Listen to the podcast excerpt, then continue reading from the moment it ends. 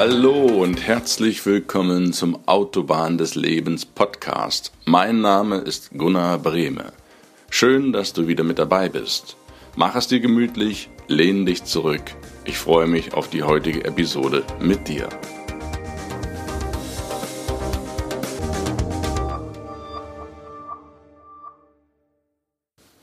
Willkommen zum zweiten Teil des spannenden Interviews mit Ex Junkie, Ex-Dealer, Ex-Knacki, Dominik Forster.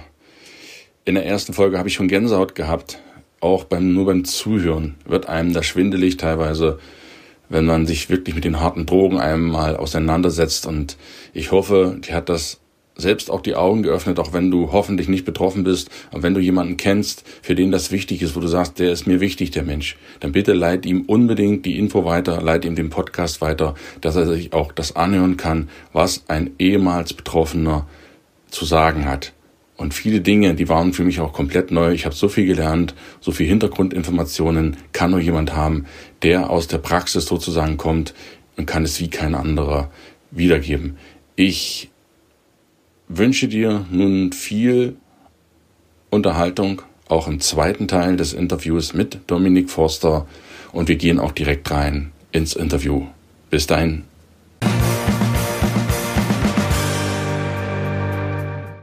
Ich ja. muss mal ein bisschen, bisschen Spaß haben. Und, und, und wann, wo fängt für dich die Droge an? Wo geht das für dich los? Wo sagst du, da ist bereits der erste Funken, wo man drogenabhängig ist?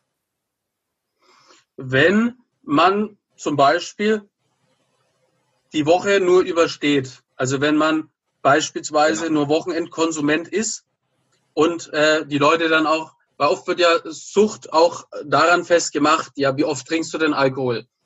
So Beispiel. Und dann sagen die Leute, naja, nur am Wochenende. Und dann sagen die, naja, du bist ja noch nicht süchtig. Und das ist ja schon wieder eine schwachsinnige Aussage, weil wenn der quasi die Woche nur überbrückt, quasi diese fünf Tage von Montag bis Freitag nur aushält, damit er am Freitag sich wegschießen kann und dann aber richtig, ja. dann kann das wesentlich, äh, ja, äh, also kann der wesentlich mehr gefährdet sein als jemand, der halt äh, zweimal in der Woche irgendwie ein Bier trinkt. Also es, es kommt immer auf den Gedanken auch an. Das ist zum Beispiel auch sehr wichtig beim Rückfall. Also ein Rückfall kann passieren. Ein Rückfall äh, wird meiner Meinung nach sogar passieren. Also ich hatte auch äh, zwei Rückfälle, okay. bei denen ich, äh, beim einen wäre ich fast gestorben wieder und beim anderen äh, hätte es mir fast die Bauchspeicheldrüse zerfetzt. Also diese zwei Rückfälle sind passiert und aus diesen habe ich auch gelernt. Ähm, und natürlich sollte man einen Rückfall vermeiden, aber er wird meiner Meinung nach passieren. Die Frage ist aber, wie geht man denn damit um? Also, wenn ich jetzt quasi ähm, den Rück, wenn ich jetzt ins Kino gehen will und dann äh, komme ich ganz blöd in was rein und dann ist da einer, der drückt mir irgendwie einen Wodka in die Hand oder irgendwas und dann kommt es zum Konsum, dann ist das der eine Rückfall. Wenn ich aber systematisch plane, so jetzt äh, mache ich das nicht und dann mache ich einen anderen Vorwand, um dahin zu gehen und dann knalle ich mich da aber richtig weg, also wenn dieser Rückfall geplant ist, dann ist das eine ganz andere Stufe. Und somit ist es eben auch beim normalen Konsum. Also wenn ich jetzt wirklich plane, boah, ich halte jetzt die Woche wirklich aus und ich halte mich zurück und ich rauche auch nicht, damit ich am Freitag richtig loslegen kann, dann ist es, dann ist da die Suchtgefahr viel höher oder schon viel mehr vorangeschritten, als wenn jetzt einer halt irgendwo dazu stößt und dann zum Essen halt zwei Bier trinkt oder auch mal über den Durst trinkt. Aber dieses Planen, dieses wirklich zurechtlegen, ja. wann konsumiere ich, wie konsumiere ich, schon vielleicht auch äh, Dinge zurechtlegen wie äh, irgendwie äh, Kopfschmerztabletten oder irgendwas aufs Bett. Weil dann geht man ja schon davon aus, dass man sich so abschießen will, dass man am nächsten Tag wahrscheinlich Kopfschmerzen hat. Oder das kannst du ja unfassbar weiterspinnen. Und der Rückfall oder der Konsum, der findet im Kopf statt. Da musst du noch gar nichts genommen haben. Allein mhm. dieser Wille zählt, also, dieses Planen und Vorbereiten. Freitag Bier kaufe, drei Kästen, dann kaufe ich die bestimmt nicht mit der Absicht, die stehen zu lassen für die nächste Weihnachtsfeier, sondern ich kaufe genau. mit der Absicht, die will ich am Wochenende saufen. Genau. Und ja. das ist natürlich eine andere Nummer, als wenn ja. ich äh, halt heute nicht fahren muss und ich trinke halt zwei Bier zum Essen oder was weiß ich. Also, ne, das ist so ein, oder ja. was ja auch ganz viele, dieses Feierabendbier. Das hat ja, mein Papa auch immer gemacht. So man übersteht den Arbeitstag quasi nur, damit man dann Feierabendbier. Ja. Also, und natürlich hat jetzt einer, der irgendwie hart arbeitet, natürlich hat er sein Feierabendbier verdient. Das ist ja nicht die Frage und das kann ja auch jeder selber entscheiden. Aber quasi dieses, ich gehe nur in die Arbeit, eigentlich gehe ich nur in die Arbeit, um irgendwie acht Stunden mich knechten zu lassen und dann kann ich aber mich belohnen mit meinem Bier. So, das ist ja, ja. Und da hängt es halt davon ab, viele machen ja einen Job nicht, weil sie den jetzt machen wollen, sondern weil sie ihn machen müssen. Ja. Weil sie Kinder haben, Verantwortung, Familie oder sonst irgendwas. Es gibt ja immer einen Grund. Ähm, und da eben auch wieder, niemand, der anfängt, Drogen zu konsumieren, hat vor, süchtig zu werden. Es gibt niemanden, der geplant aufsteht und sagt, in fünf Jahren möchte ich ganz gezielt im Knast sitzen, in der Psychiatrie oder vergewaltigt auf dem Strich enden. Das, die Vorstellung hat niemand. Niemand hat diesen Plan. Aber es leider passiert es sehr oft und es fängt immer damit an, dass man irgendwie unzufrieden ist oder nicht weiter weiß. Ist, niemand hat den hm. Plan, aber. Es fehlende Ziele, fehlender Wille. Genau, weil ja auch den Leuten schon gar nicht irgendwie vermittelt wird, so du kannst alles schaffen, was du willst. Du, also ich bin ja auch der Meinung, man kann absolut alles schaffen, wenn man was dafür tut. Wenn du nichts tust mhm. oder wenn du dich benimmst wie ein Arsch, dann passiert halt auch eine Scheiße. Aber wenn du dich bemühst und wenn du tust, dann ist sehr viel möglich. Ähm, das wird aber in der Schule gar nicht so vermittelt. Wenn du vierte Klasse nicht aufs Gymnasium schaffst, dann ist der Weg des Studiums quasi erstmal vorbei für dich. Ja. Und das ist ja Schwachsinn. Ja. Du kannst ja alles machen. Also in der vierten Klasse ähm, wie gesagt, ich hatte ja nur Fußball im, im Kopf drinnen. Zudem bin ich mit neun vom Dach gefallen und äh, habe da auch schwerwiegende, also, also Störungen, mittlerweile nichts mehr. Aber ich bin davon überzeugt, dass ich halt in der Entwicklung auch durch diesen Sturz einfach hinterher war.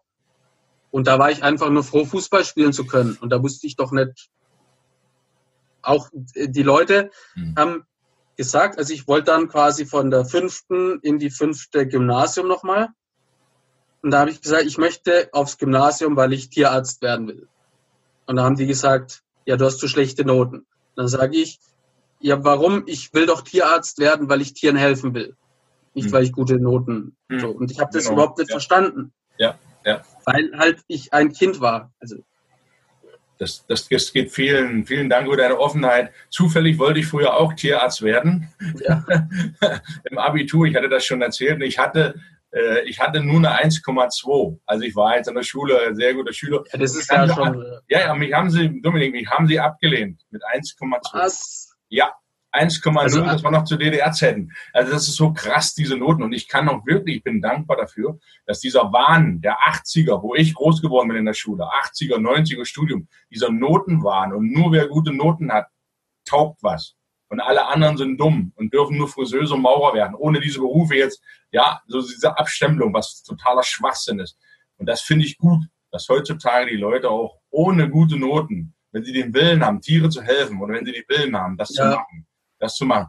Magst du noch mal zwei Worte erzählen? Wieso bist du in den Bau gekommen? Wie, wie kommst du dazu, mit Drogen zu dealen? Ja, also ich, also im Prinzip ist es die, die, also wenn du anfängst, Drogen zu nehmen, ja. dann reicht dir eine ganz kleine Menge für einen, für ein intensives High. Wie viel ist das? Wie viel ist das? Wie viel muss man sich das vorstellen? Ist das eine Tüte oder ein Gramm oder? Ja, nehmen wir, also ähm, ein Gramm Speed, kommt natürlich immer auf den Reinheitsgrad an, ähm, hat mit 17 für drei Tage Wachsein ausgereicht. Also ein Gramm ja. habe ich für 15 Euro gekauft und ein dann war Gramm ich quasi von Freitag okay. bis Sonntag es am Start. Entspricht eine Schachtel Zigaretten etwa, 5 Euro am Tag. Ja, und vor allem auch noch billiger als Saufen, aber das ist jetzt wieder. okay, okay. So, ähm, das hat da gereicht. Und dann hat man quasi nach dem 10. bis 15. Konsum so sein, seinen High-Zustand, also das ultimative High-Erlebnis, sage ich jetzt. Ja. Und du bist natürlich immer wieder auf der Suche nach diesem High-Erlebnis. Also du willst das immer wieder hervorrufen. Warum? Warum? Weil das eben so intensiv und toll war. Okay. Und man kommt aber nie wieder auf dieses High-Erlebnis. Also das erlebst du einmal und du kommst nie wieder dahin, aber versuchst es. Und du versuchst eben dahin zu kommen, indem du immer mehr nimmst. Weil ja auch der Körper mehr verlangt oder der Geist oder die Sucht halt. Dann nimmst du immer mehr. Ähm, und irgendwann kannst du deinen, kannst du keinen normalen Beruf mehr nachgehen. Weil ich am Schluss habe ich alle zehn Minuten konsumiert. Boah. Du, du musst immer mehr nehmen, immer heftigere Trips. Es wird natürlich auch immer teurer. Und dann musst du irgendwann in die Kriminalität, also entweder Prostitution oder Diebstähle oder halt Drogenverkauf. Und ich habe dieses Drogenverkaufen dann gemacht, weil ähm, da auch viel Macht dabei ist. Also überall, wo du hinkommst, behandeln die dich wie ihren besten Freund. Du bist ja für alle der König. Und da mich in der Schule natürlich nie einer leiden konnte. Verstehe. Und zudem war ja auch am Anfang des Drogenverkaufens, habe ich gar nicht verstanden, dass Drogen was Schlechtes ist. Weil ich habe ja quasi, alle haben erzählt, Drogen sind schlecht. Und ich habe ja in der Anfangsphase verstanden, Drogen sind toll. Das ist wie eine Wunderwaffe. Und in meinem Film habe ich gedacht, es wäre ja quasi eine Schande, ähm, diese Wunderwaffe nur für dich zu behalten. Also das Suchtgedächtnis rechtfertigt natürlich die Tat und wenn sie es nicht von dir kaufen, kaufen sie es woanders. So. Und ich habe erst gemerkt, dass Drogen wirklich die Hölle sind, als es bei mir den Berg abging. Also wo ich abgestürzt bin, sind auch alle anderen, denen ich es verkauft, abgestürzt. Und davor war das eher immer so, weiß ich bin der Messias, ich bin der King. So, das macht ja auch Koks und Crystal. Das äh, verwandelt ja quasi aus dem kleinen Jungen, den niemand leiden kann, den Superhelden und der Superheld wird irgendwann zum größten wahnsinnigen King of Universe. Und er denkt, ich dachte, ich bin der absolute Meister. Ja. Und Wie? drei Jahre später eben Knast. Wie hat man Beide verraten worden.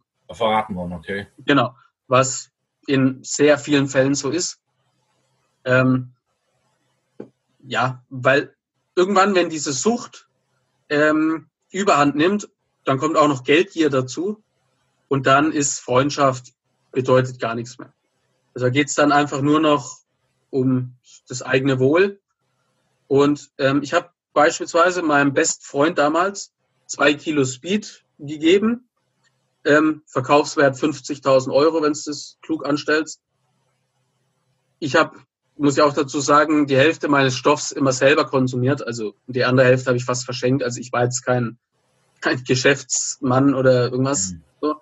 Aber ich hatte diese Menge und dann habe ich äh, die meinem besten Freund gegeben, mit der Bitte darauf aufzupassen, bis ich irgendwie selber einen Entzug mache und wieder klarkomme und so.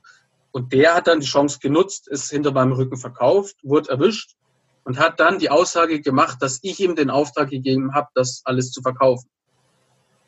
Und das ist so ganz typische, ja, es ist ganz typisch das passiert 80 Prozent aller Drogenkonsumenten, wenn nicht noch mehr. Also im Gefängnis, das ist ja so das Gesprächsthema Nummer eins. Ja, warum bist du da? Boah, Drogen wurde verraten. Boah, was krass, ich auch. Und dann bist du ja schon wieder im Film des Nächstplanens. Im Gefängnis. Deswegen ist ja das Gefängnis auch keine Resozialisierung, sondern wie so eine intensive Verbrecherschulung. Also du kommst, wenn du nicht kriminell bist, dann wirst du es 100 Prozent im Gefängnis. Boah. Oder die vergewaltigen dich so heftig, dass du nie wieder im Leben klarkommst. Im, im Gefängnis? Im Gefängnis? Ja. Vor allem im Jugendknast, wo alle denken, da sitzen die Jugendlichen, das wird ja nicht so schlimm sein. Im Jugendknast geht es richtig ab. Aber sind da nicht, äh, wird das nicht überwacht? Ich meine, das sind ja eine staatliche Einrichtung. Ja, das denken immer alle oder die Frage stellen alle. Ähm, es gibt natürlich Beamte, aber das ist so organisiert, dass die nichts machen können. Also wenn einer vergewaltigt wird, dann wird äh, von anderen systematischen Ablenkungsmanöver für einen Beamten geplant, dass der das gar nicht mitkriegt. Das Opfer schweigt und die Täter machen keine Aussage. Also und der Jugendknast, das beschreibe ich auch in meinen Büchern, der ist so unfassbar organisiert und durchstrukturiert, das kann sich niemand vorstellen. Und ich war eben nicht der Starke im Knast. Also ich war ja auf Droge, der, ich habe mich immer als Camshot Boss 69 bezeichnet, als im Größenwahn. Und im Gefängnis war ich aber nicht dieser Camshot Boss 69, sondern ich war der kleine Junge aus der Schule. Also der ängstliche Junge mit dem Scout-Rucksack, ja. nur halt im Hochsicherheitsjugendknast. Und das war so schlimm, dass ich mir überlegt habe, wie ich mich am schnellsten umbringe. Weil mir war klar, du wirst da keine 900 Tage Haft überstehen. Die werden dich zerstören. Und entweder die bringen dich um oder du machst es selber. Und mit dem Gürtel um den Hals habe ich mal versucht, mich aufzuhängen, aber dann beschlossen, so, das kann so nicht enden. So, du kannst dich nicht mit 21 oder 22 im Knast erhängen. So, das kann nicht sein. Dann habe ich eine Methode gefunden, wie ich da halbwegs heil rausgekommen bin. Ähm, dann habe ich sechs Jahre Therapie gemacht, auch mit einem Jahr Obdachlosigkeit, 23.000 Euro Schulden, Privatinsolvenz, äh, drei psychischen Krankheiten, von denen ich damals noch gar nicht wusste, was eigentlich passiert. Ähm, und da habe ich es rausgeschafft. Also ich habe jetzt bin verheiratet mittlerweile, habe meine mein eigenes Start-up, also quasi mit diesen Drogenpräventionsvorträgen habe ich mich selbstständig gemacht, wo mir vor drei Jahren noch alle gesagt haben, so das ist nicht mein Beruf, was willst du eigentlich? Ähm, und ich habe es da nur rausgeschafft, weil mir eben geholfen worden ist. Also 2012 hat mich ein Sozialarbeiter, der Norbert Wittmann von der Mudra aus Nürnberg, hat mich da rausgeholt. Er hat mir gezeigt, dass es Dinge gibt, für die es sich zu leben lohnt. Und hätte er das nicht gemacht oder hätte ich meine Frau nicht kennengelernt, dann wäre ich äh, 100 Prozent wieder rückfällig geworden und ja, wahrscheinlich wäre ich mit 24 irgendwie noch draufgegangen oder hätte selbst beendet, weil einfach diese ja, dieses Lebensgefühl da nicht da war. Und jetzt bin ich so unfassbar froh, einfach am Leben teilnehmen zu können und das zu machen, was mich glücklich macht. Das ist unfassbar und das will ich eben den Schülern vermitteln. Ja, Wahnsinn, Wahnsinn. Also deine Geschichte ist so bewegend, lieber Dominik. Ich glaube, das kann sich kaum ein Zuhörer vorstellen. Und wenn man dir so zuhört, ich kriege ja Gänsehaut. Also das ist, ist Wahnsinn. Teilweise aus Ohnmacht und Wut, wenn ich das höre, so in Jugendknästen, da gibt es ja. doch tausende Kameras. Wir haben noch Haufen Überwachungskameras, Personal, das so weit abgeht und dann noch diese, ja, dieser, dieser Stolz jetzt, dass du es dann geschafft hast oder dass es dann Leute gibt, die da doch noch eine Vision vermitteln, dass es sich lohnt zu leben. Die, ich habe so ein bisschen jetzt mein Faden verloren, aber wie, wie die Leute, die das jetzt zuhören, unsere Hörer von Autobahn ja. des Lebens, so von deinem Podcast, wie kann ich es denn verhindern, dass ich jemals in so eine Spirale reinkomme? Indem ich eben meine drei Säulen finde oder deine vier Räder. Ähm, Im Prinzip machen das ja auch viele Motivationstrainer oder Coaches. Die erzählen ja im Prinzip alle Ähnliches. Oder es geht ja immer um diesen Sinn im Leben. Ähm, und be den Beruf zu finden und die Beziehung wirklich zu finden, ist vor allem im Jugendalter sehr schwer. Aber man muss unbedingt anfangen mit dieser Leidenschaft. Also mein Beispiel vom Fußball. Ähm, dieses Leidenschaftsprinzip finden. Und Leidenschaft kann ich natürlich nur finden, wenn ich Dinge ausprobiere. Also ja. mir kann keiner erzählen, dass Yoga scheiße ist, wenn er es noch nie gemacht hat. Mach Yoga, stell fest, dass es nicht deins ist. Okay, aber stell dich nicht hin und sag, ja, das ist scheiße. Ja, hast du schon gemacht? Nein. Ausprobieren. Alle Dinge ausprobieren. Ich hätte auch nicht gedacht, dass quasi Wandern oder Klettern oder Bergsport oder Boxen, dass das meins ist. So, du musst Dinge ausprobieren. Viele Schüler haben, äh, sagen dann, ja, was, oder ich frage, was sind deine Hobbys? Und die sagen dann, ja, mein Hobby ist äh, Musik hören und Drogen nehmen. So als, dann sage ich, weder Drogen nehmen noch Musik hören ist ein Hobby. Also Musik hören ist toll, aber das ist kein Hobby. 20 Kilometer rennen und dabei Musik hören, das ist ein Hobby. Oder selber Musik machen, das ist ein Hobby. Und meiner Meinung nach müsste man die Schüler Also Schulsystem verändern, ja, klingt jetzt wieder irgendwie seltsam oder ist ein großer Begriff. Ja, alles gut, ja. Aber die Isländer zum Beispiel, also ich bin letztes Jahr durch Island gewandert mit dem Rucksack und ähm, deswegen auch so ein bisschen die Verbindung zu Island. Island ist einfach, ähm, die hatten in den 90er Jahren eine unfassbare, ein unfassbares Problem mit saufenden Jugendlichen. Die haben quasi alle in, in der Stadt, haben die sich alle getroffen und alle nur gesoffen, weil die nichts zu tun hatten. Berge haben die oder, oder Natur haben die natürlich nicht interessiert. Und dann ist Island hergegangen und hat diese, das ganze Schulsystem alles verändert.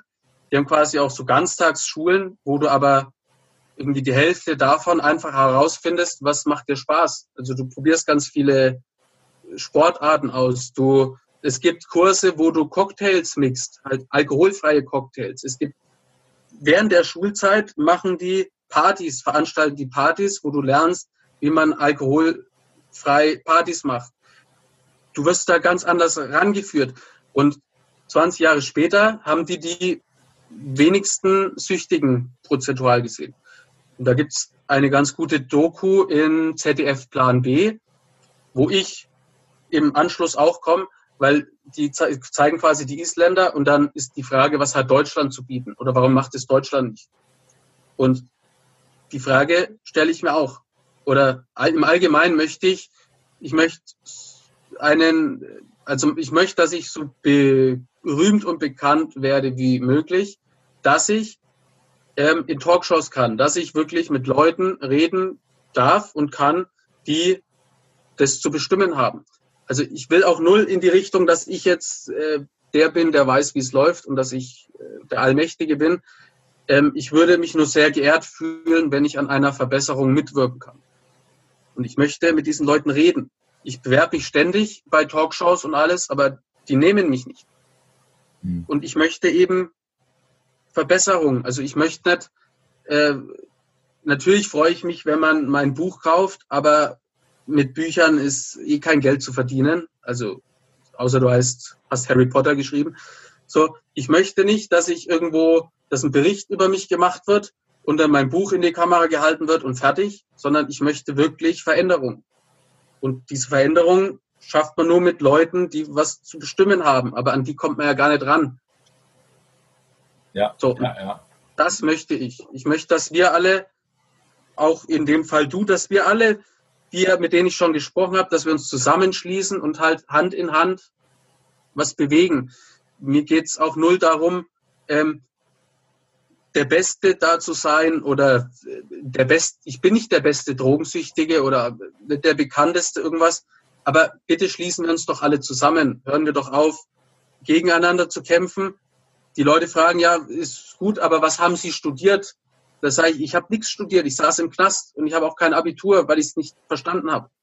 Aber wenn wir uns zusammenschließen, können wir äh, an Universitäten gehen und da einen Vortrag machen. Aber die Leute machen nichts miteinander. So, das ist. Mhm. Ich verstehe dich da absolut und du hast auch absolut meinen Respekt und auch meine Hochachtung und auch meine Unterstützung natürlich für Autobahn des Lebens jede Menge. Ich war an der Uni, ich war an der äh, ja. Abitur und ich kann dir sagen, äh, man ist nichts anderes. Ich fühle mich als Mensch als nichts anderes. Es ist schön, wenn du sagen kannst, hey, du bist in der Lage, Abi zu machen, du bist in der Lage, ein Studium zu absolvieren oder deinen Doktortitel gar nicht zu machen. Das ist auch eine Leistung, die kann auch nicht jeder, keine Frage. Aber deswegen bist ja. du ja trotzdem ein normaler Mensch. Und ich finde, das was du machst. Das kann man nicht mit Noten erklären. Und nur weil du hier das Abzeichen vielleicht nicht auf der Jacke trägst und ja. ein staatlich beeideter Drogenmensch bist oder so. Ja. Ich finde das viel, viel spannender. Und ich denke, das Beispiel Island zeigt, dass wir in Deutschland vielleicht noch an der Schwelle sind und zu sehr Angst haben, uns zu verändern. Ich habe manchmal so das Gefühl, ja. wir haben Angst, uns selbst zu verändern. Wir sind teilweise noch nicht so weit und unterdrücken das auch so ein bisschen, weil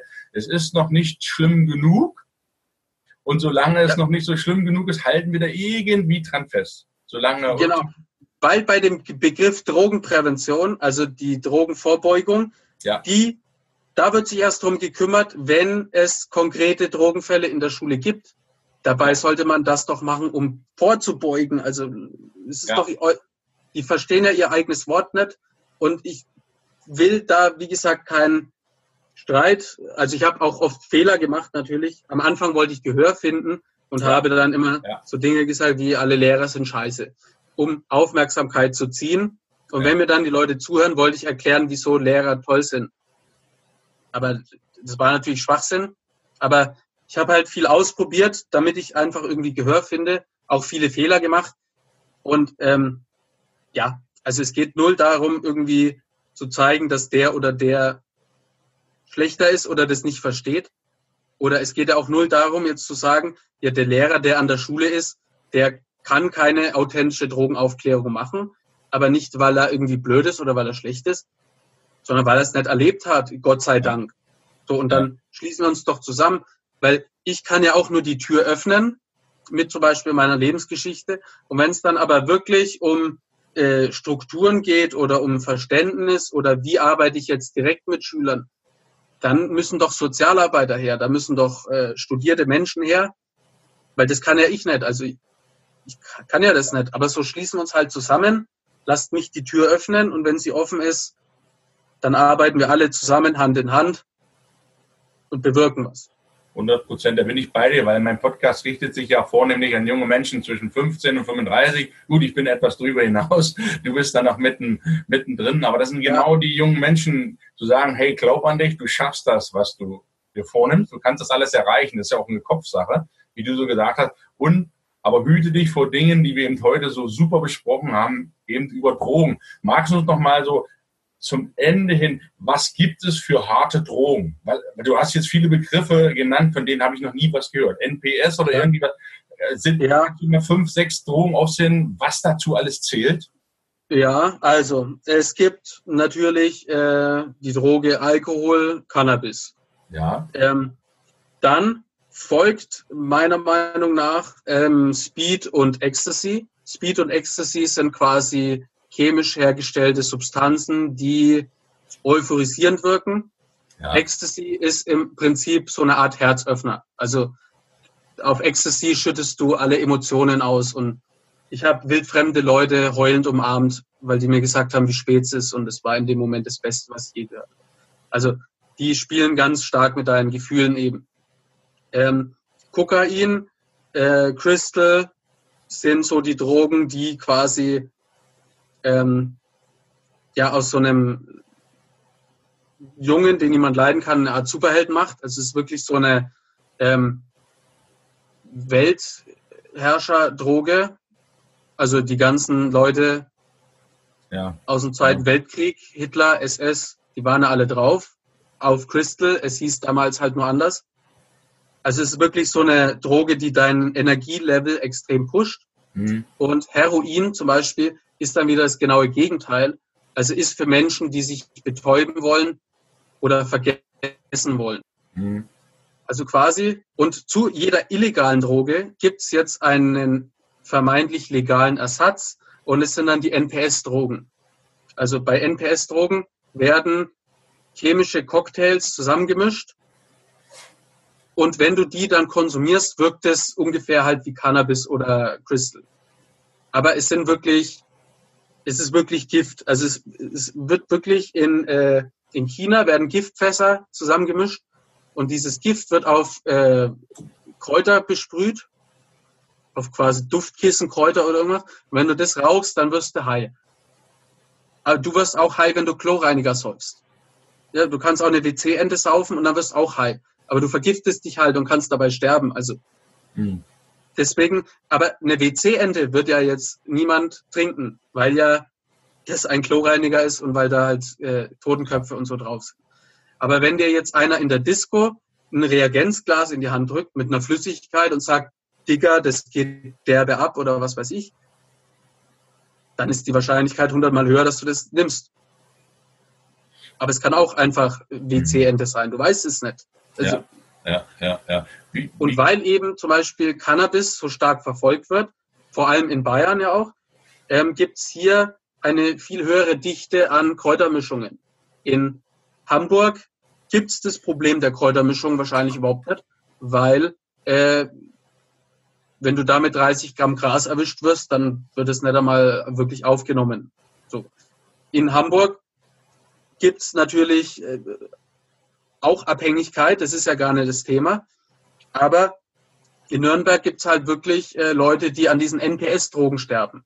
Und diese NPS-Drogen werden ja hergestellt, ähm, um Geld zu verdienen und nicht dazu, dass wir alle einen legalen Trip erfahren dürfen. Das ist die Drogendealer Dealer und Designer, die wollen halt Kohle verdienen. Und ob jetzt da Leute draufgehen, ist denen egal. Da muss man, weil viele wissen das ja gar nicht. Denn äh, diese NPS-Drogen zum Beispiel, ähm, weil für mich ist es klar, aber für die Zuschauer oder Zuhörer jetzt ja wahrscheinlich, wir hören jetzt wahrscheinlich das erste Mal davon. Also NPS-Drogen oder Kräutermischungen, ähm, die kannst du einfach im Internet bestellen. Die kannst du mit PayPal bezahlen und auf Facebook mit deinen Freunden teilen. NPS-Drogen, Kräutermischungen heißen zum Beispiel Go Banana oder OG Kush oder was weiß ich, sind, sind eben diese giftigen Kräuter, aber in einer lustigen Verpackung. Und diese lustigen Verpackungen schauen so aus wie in den 90ern die Süßigkeitenverpackungen. So, niemand würde vermuten, dass das irgendwie schädlich ist. Es gibt auch Zaubersalbei oder ähm, Zaubertabak zum Kaufen. Im Internet kann man eingeben Zaubertabak und dann kannst du es einfach bestellen, halt ohne Probleme. Das wird nach Hause geliefert. Und Zaubertabak ist aber Tabak mit Aceton gemischt. So, Aceton, halt, das ist auch im Nagellackentferner drin. Das ist äh, ne, eine giftige Substanz. Die, das ist hochgradig giftig, das kannst du nicht trinken oder zu dir nehmen, aber irgendwelche Freaks mischen halt Tabak damit und bezeichnen das dann als Zaubertabak. Ja, du wirst high, aber ähm, du kannst auch einen Lungenriss kriegen oder direkt draufgehen. Also mhm. und auch auch ich bin da schon hinterher, weil äh, diese Dichte an dem, was es alles gibt, das ist so viel und äh, es gibt so viele Namen. Immer wieder gibt es Schüler, die fragen mich, ja, was hältst du von dem, von Katzenminze? Keine Ahnung, habe ich noch nie gehört. Und dann frage ich die, was das ist und dann, ach ja, das ist ja das ähnliche wie das, kann ich das sagen. Also die nehmen quasi das Produkt vom Markt, nehmen, geben einen anderen Namen und hauen es wieder drauf. Und Schüler, die dann halt Katzenminze rauchen oder Zaubertabak, Rauchen einfach wirkliches Gift. Also das Rauchen jetzt gesundheitsgefährdend ist, ja. Und aber von dieser Mischung kannst du wirklich bei einem Konsum sterben, weil es halt wirklich Gift ist. Es sind aber, giftige Chemikalien. Aber wie kann man das in Umlauf bringen, wenn man das weiß, dass man da sterben kann? Das ist ja schlimmer als die Zigarette rauchen. Ja, ja viel schlimmer. Also natürlich ist Rauchen gesundheitsgefährdend, klar. Aber da kommt es halt einfach auch wieder drauf an, rauchst du 40 Zigaretten am Tag oder halt drei in der Woche. Ja, drei in der Woche rauchen ist natürlich schädlicher als gar keine rauchen, aber so ist es halt. Ja. Aber wenn du jetzt diesen Zaubertabak rauchst, dann kannst du wirklich von zwei Zügen draufgehen, weil es Gift ist. Also und die schreiben ja nicht äh, giftiger Tabak, davon kannst du sterben, weil dann kauft es ja keiner. Die schreiben ja natürlich Zaubertabak, rauch das und du kommst in den Zauberwald. Ja. Ja. Wie? Und ich mit 17, ich wäre der Erste gewesen, der das geht. Sofort. Scheiß drauf. Das beschreibe ich auch immer in meinem, in meinem Buch oder in meiner Geschichte und vor allem beim Hörbuch lesen. Also ich habe es selber eingelesen. Ja. Und dabei habe ich diese Geschichte immer wieder gelesen. Und also wie viele Situationen da sind, wo ähm, ich immer absichtlich überdosiert habe unfassbar. Der Pilzshop-Verkäufer in Amsterdam sagt uns, ja, ey Leute, ihr könnt da hängen bleiben, nimm nur ein Gramm. Und was machen wir aus Prinzip? Nehmen fünf, weil wir die coolsten sind. Ohne zu wissen, wie es wirkt. Warum? Völlig, warum? Einfach nur, um cool zu sein. Einfach um cool, um krass zu sein, um irgendwie Aufsehen zu erregen. Weil wenn du in der Disco bist und alle sagen, boah, darfst nur ein Gramm nehmen und ich nehme natürlich direkt fünf, dann sagen alle, wow, krasser Typ. Ja. Das hat mir gefallen. Ist völliger Schwachsinn. Also es ist so unfassbar. Und vor allem in der Zeit habe ich mich ja immer für den Klügsten gehalten. Und ich kann mich nur dafür schämen. Also ich, der absolut größte Idiot. Unfassbar. Und das will ich eben auch deutlich machen. Ich will nicht nur Aufklärung machen, wo ich sage, äh, ich war schon immer der Coolste und ich weiß, wie es läuft. Hm. Sondern ich habe unfassbar viele Fehler gemacht, unfassbar viel Schwachsinn. weil ich es nicht wusste. So, und dann wird es ja auch greifbar. Oder auch im Knast war ich der Schwache. Es gibt ja ganz viele Gefängnisfilme oder Bücher. Ähm, und immer ist der Protagonist natürlich der coolste. Gefängnis ist der härteste Ort der Welt, aber er weiß schon, wie es läuft. Und so ist es nicht. Also das Gefängnis ist ein unfassbarer Gewaltort. Eine Katastrophe. Ich hatte jeden Tag unfassbar Angst. Ne, habe ich ja vorhin schon erklärt, es war so schlimm, dass ich mir überlegt habe, wie ich mich am schnellsten umbringe. Also, hallo. Und mhm. alles beginnt halt mit diesem Konsum und dabei sein wollen. Und einfach, im Prinzip geht es einfach nur darum, irgendwie Freunde zu finden, Glück zu finden, akzeptiert zu werden. Und als junger Mensch glaubt man, man schafft es über Droge. Mhm. Danke für diese Offenheit, lieber Dominik. Vielen Dank. Wenn ja, ich, gerne. wenn ich jetzt als Vater zum Beispiel, ich bin jetzt 47, meine Kinder ja. sind so in dem Bereich, ja, die sind jetzt schon vielleicht nicht mehr ganz so jugendlich, aber das ist so das Alte, wo man viele jugendliche Kinder hat. Was rätst du den Eltern? Wie kann ich am besten meine Kinder davor schützen? Also die, also ich möchte, oder fangen wir so an, ich ähm, wünsche mir eine Familie. Also Familie gründen, die Frau habe ich ja jetzt schon. Ähm, Kinder kriegen ist mein größter Wunsch. So, aber ich habe jetzt noch nicht die Voraussetzungen, dass ich Kinder in die Welt setzen kann. Aber ich weiß, wenn es die gibt, dann werden die natürlich auch irgendwann jung sein und jugendlich. Und ich weiß, dass die irgendwann vollgekotzt in der Disco auf der Toilette Panik schieben. Ich weiß, dass das passieren wird. Gehe davon aus. Und der erste Gedanke meiner Kinder muss sein, ich muss Papa anrufen. Wenn ich das nicht schaffe, habe ich verloren.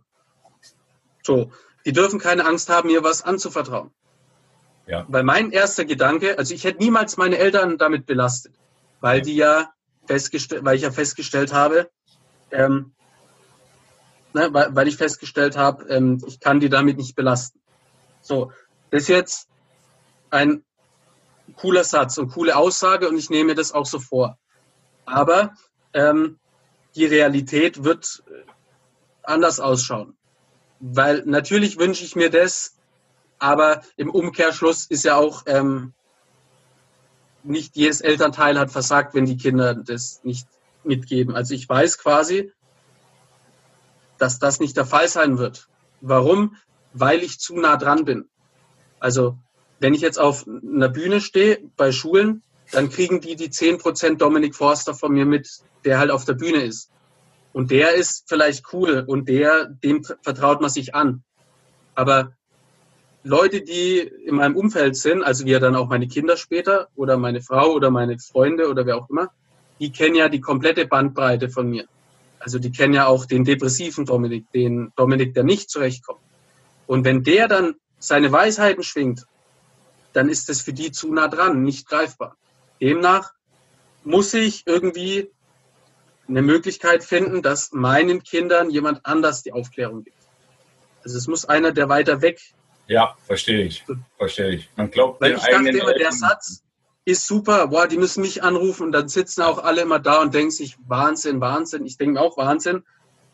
Aber Fakt ist, es wird nicht funktionieren, also weil ich zu nah dran bin. Es ist, ja, äh, ja. vielleicht finde ich irgendwann die Formel, wie es funktioniert. Aber ähm, ja, die dürfen keine Angst haben, mir was zu erzählen. Aber ja, der Papa wird nicht äh, ne, der erste Ansprechpartner sein. Der Schuster hat die schlechtesten Schuhe.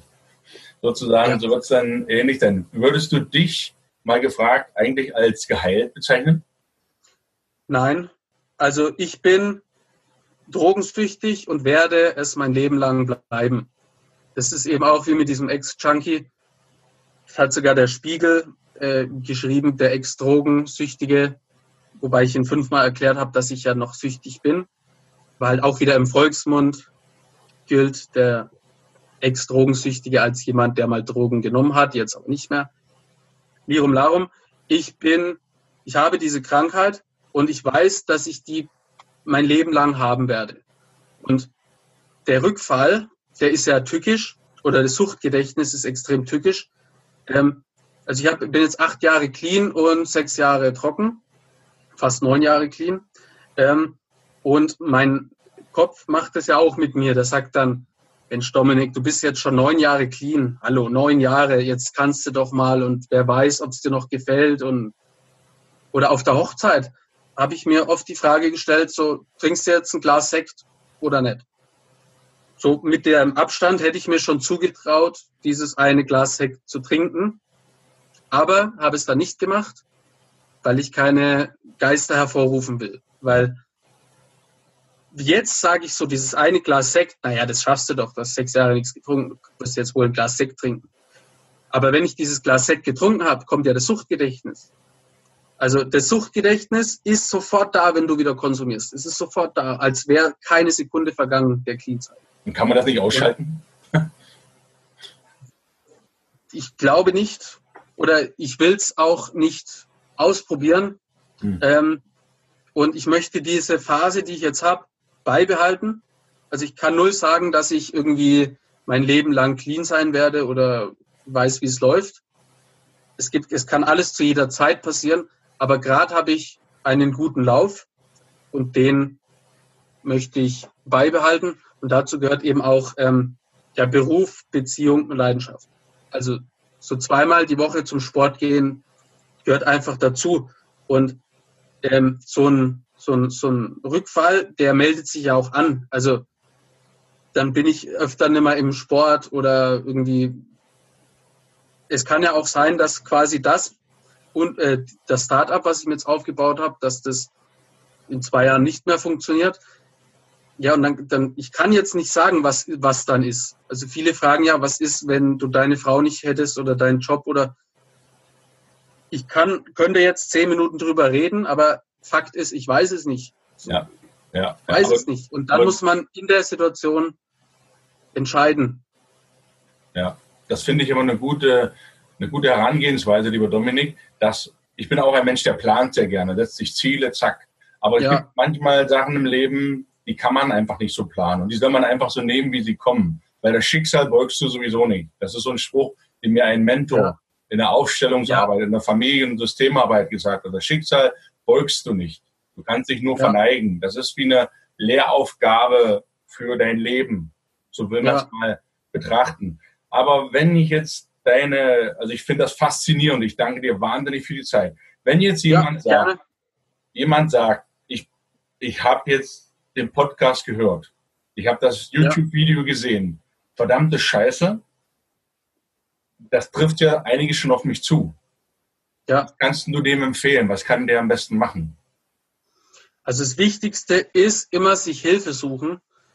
Ähm, man kann den Betroffenen nur helfen, wenn die sich auch helfen lassen. Und ähm, da kann ich nur dazu aufrufen, ähm, also Hilfe suchen, aber nicht, äh, aber auch Niederschläge in Kauf nehmen. Also es wird nicht so sein, dass man sich einmal dazu überwindet, jetzt zu einem Therapeuten zu gehen oder wohin auch immer. Ähm, und da ist es wieder egal, ob Suchthilfeeinrichtung, Spielsucht oder Misshandlung, Missbrauch. Egal. Es wird nicht so sein, dass man hingeht und auf einen Therapeuten trifft und der einen dann quasi das Wundermittel verschreibt oder durch Gespräche. Es wird vielmehr wahrscheinlich so sein, dass du hingehst und ähm, verprellt wirst, weil du nicht weißt, was auf dich zukommt, du Therapie machen überhaupt nicht verstehst, nicht weißt, was das soll. Vielleicht gerätst du auch an einen Idioten. Vielleicht ist dieser Idiot aber eigentlich super, hat aber halt gerade irgendwie selber Probleme oder ist mal gestresst oder hat einen schlechten Tag. Also nur von einmal hingehen und dann irgendwie ein Wunder erwarten, funktioniert es nicht. Ich habe 80 Therapeuten ausprobiert, bis ich den gefunden habe, der mir geholfen hat. Davor dachte ich mir mal, was sind das alles für Leute? Und ich wäre überhaupt nicht auf Therapie geblieben, hätte ich nicht diesen gerichtlichen Druck gehabt. Also ich habe entscheiden können, äh, Hochsicherheitsjugendknast oder Therapie. Also da machst halt Therapie. Und also du musst da eben auch Dinge machen, wie bei der Leidenschaft auch finden. Nicht einmal in Sportverein gehen, irgendwas ausprobieren und denken, das ist dann die Erfüllung. Therapie machen ist unfassbar wichtig, kann ich auch nur jedem empfehlen, selbst Menschen, die glauben, sie haben kein Problem. Therapie machen ist sehr, sehr wichtig. Ähm, es ist aber Arbeit. Also mhm. Therapie machen ist nicht mhm. irgendwas. Und wie es immer so schön heißt, man muss sich auf die Therapie einlassen. So ein typischer Therapeutensatz, der immer verarscht wird.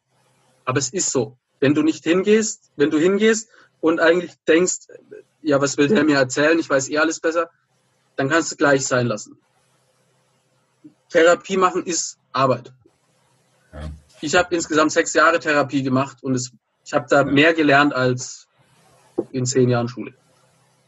Das ist so. Und diejenigen, was würdest du denjenigen sagen, die clean sind, also die noch gar nicht angefangen, die aber sich mit dem Gedanken spielen, weil sie gerade so schwächlich vielleicht sind oder weil alles scheiße ist im Leben oder weil sich sonst was passiert im Leben, die jetzt, jetzt hören und sagen, ja, das wollte ich aber gerade mal ausprobieren, weil ich mir davon was erhoffe. Was würdest du denen sagen? Niemand, der anfängt, Drogen zu konsumieren, hat vorsichtig zu werden. Das ist aber so wahrscheinlich so ein Lehrersatz, den man hört und dann gleich wieder vergessen hat. Anders ausgedrückt, ähm, ich war ja immer absoluter Hip-Hop-Fan und ich habe diese Musik immer zu Tode gefeiert. Und ähm, ich habe genau das nachgemacht, was meine Vorbilder in ihren Texten erzählt haben. Nur ich bin nicht Millionär geworden. Ich wäre fast draufgegangen.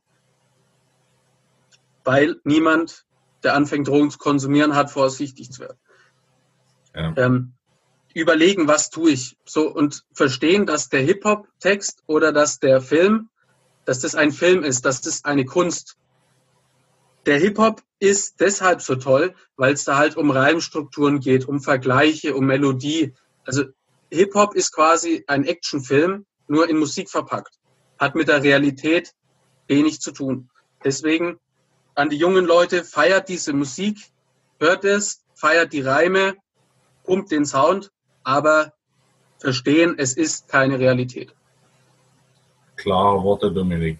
Was bietest du? Wie kann man dich erreichen? Wenn jetzt Leute sagen, hey, das finde ich absolut cool, was, was, was kannst du denen, wie kannst du denen helfen? Also wenn Leute jetzt mich für ihre Schule haben wollen oder wie auch immer, ja. dann da einfach gerne anfragen über dominik-forster.de oder Facebook, Insta einfach anschreiben.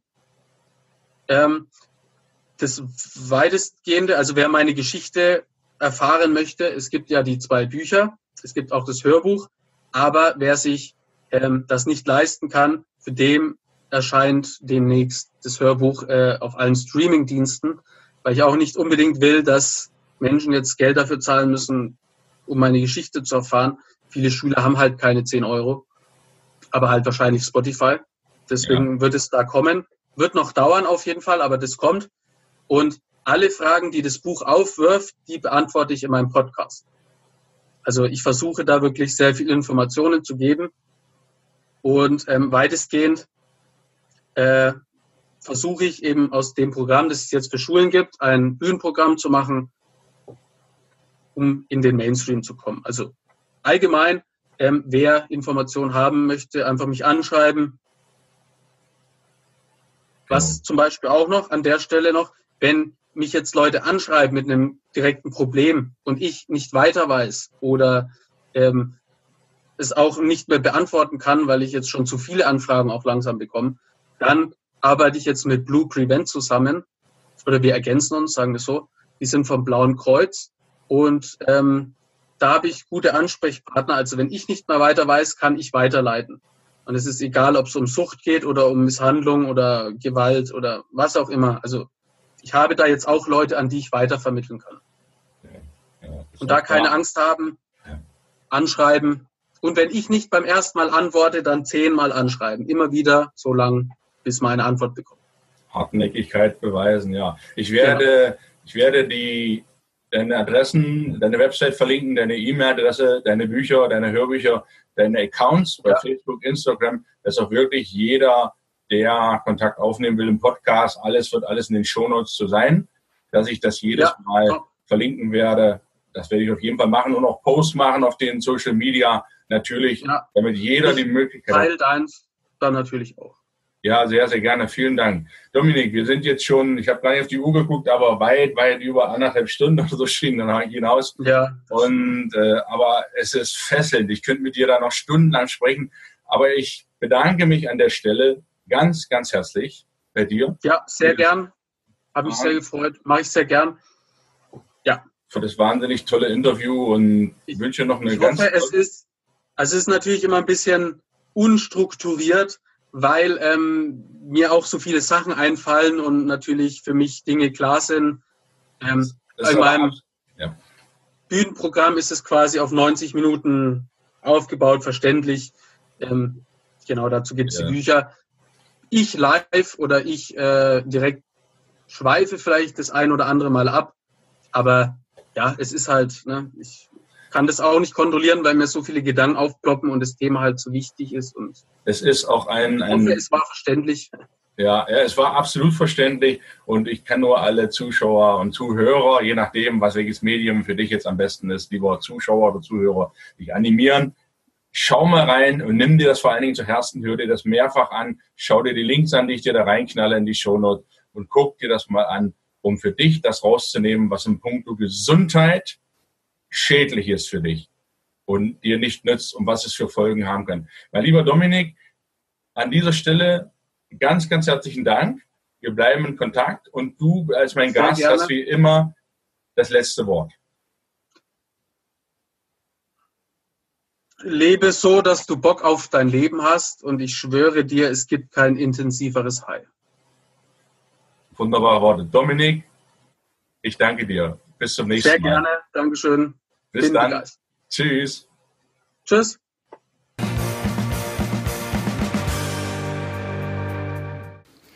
Das war der zweite Teil und letzte Teil vom wahnsinnig spannenden Interview mit Dominik Foster. Ich hoffe, dir hat das gefallen und du hast die Augen teilweise aufgemacht bekommen über das, was wirklich abgeht, wenn man harte Drogen konsumiert. Ich wünsche dir auf jeden Fall eine drogenfreie Zeit. Wir werden mit dem heutigen Podcast auch den Bereich der Gesundheit abschließen. Den haben wir jetzt ausreichend betrachtet. Wir werden auch im nächsten Jahr wieder auf die Gesundheit zu sprechen kommen, denn du weißt ja, auf der Autobahn des Lebens behandelt die vier Lebensbereiche Arbeit, Beziehungen, Gesundheit und Ruhe und wir gehen immer in die verschiedenen Bereiche rein. Ich lade mir immer wieder neue Interviewpartner für dich ein, die Spezialisten in den jeweiligen Bereichen sind, sodass du da maximalen Nutzen für dich rausziehen kannst. Und wenn dir das gefällt, wenn du Fragen hast, zögere nicht, dich mit Dominik, wie heute im Podcast gehört, mit Verbindung zu setzen. Ich verlinke dir das alles in den Show Notes. Zögere auch nicht, mich zu kontaktieren, wenn du Fragen hast. Ich freue mich riesig über dein Feedback auf Facebook, auf Instagram oder schreib mir eine Mail. Das ist alles verlinkt auf der Website gunnarbreme.de. Du findest dort alles weitere. Schau dich einfach mal rum, was es da gibt. In der nächsten Woche, nächsten Mittwoch, werden wir in das letzte Kapitel, welches wir noch gar nicht betrachtet haben, einsteigen, nämlich in die Ruhe. Warum die Ruhe nicht das fünfte Rad am Wagen ist, sondern das vierte, das beginnen wir in der nächsten Woche. Freu dich da auch auf wahnsinnig tolle Themen, auf viel Unterhaltung mit sehr inspirierenden Interviewpartnern, die ich für dich da schon bereithalten, bereit gehalten habe und was mir auch tierisch viel Spaß bereitet. Danke, dass es dich gibt. Danke, dass du hier diesen Podcast hörst. Danke, dass du treuer Abonnent bist, dass du ihm weiterempfiehlst, dass du ihm fünf Sterne auf iTunes gibst. Darüber freue ich mich am meisten, wenn er auch hochgerankt wird in der iTunes-Welt, damit man ihn sieht, damit man ihn auf ihn aufmerksam wird und damit noch mehr Menschen davon profitieren können. Ich wünsche eine super spannende Woche. Heute ist Mittwoch. Hab einen wunderschönen Tag, wo immer du auch sein magst. Ich sende dir ganz, ganz liebe Grüße. Viel Gesundheit, keine Drogen, alles, tu alles, was deiner Gesundheit gut tut. Das als Denkanstoß von mir an dich. Wir hören uns nächste Woche. Bis dahin, dein Gunnar. Ciao, ciao.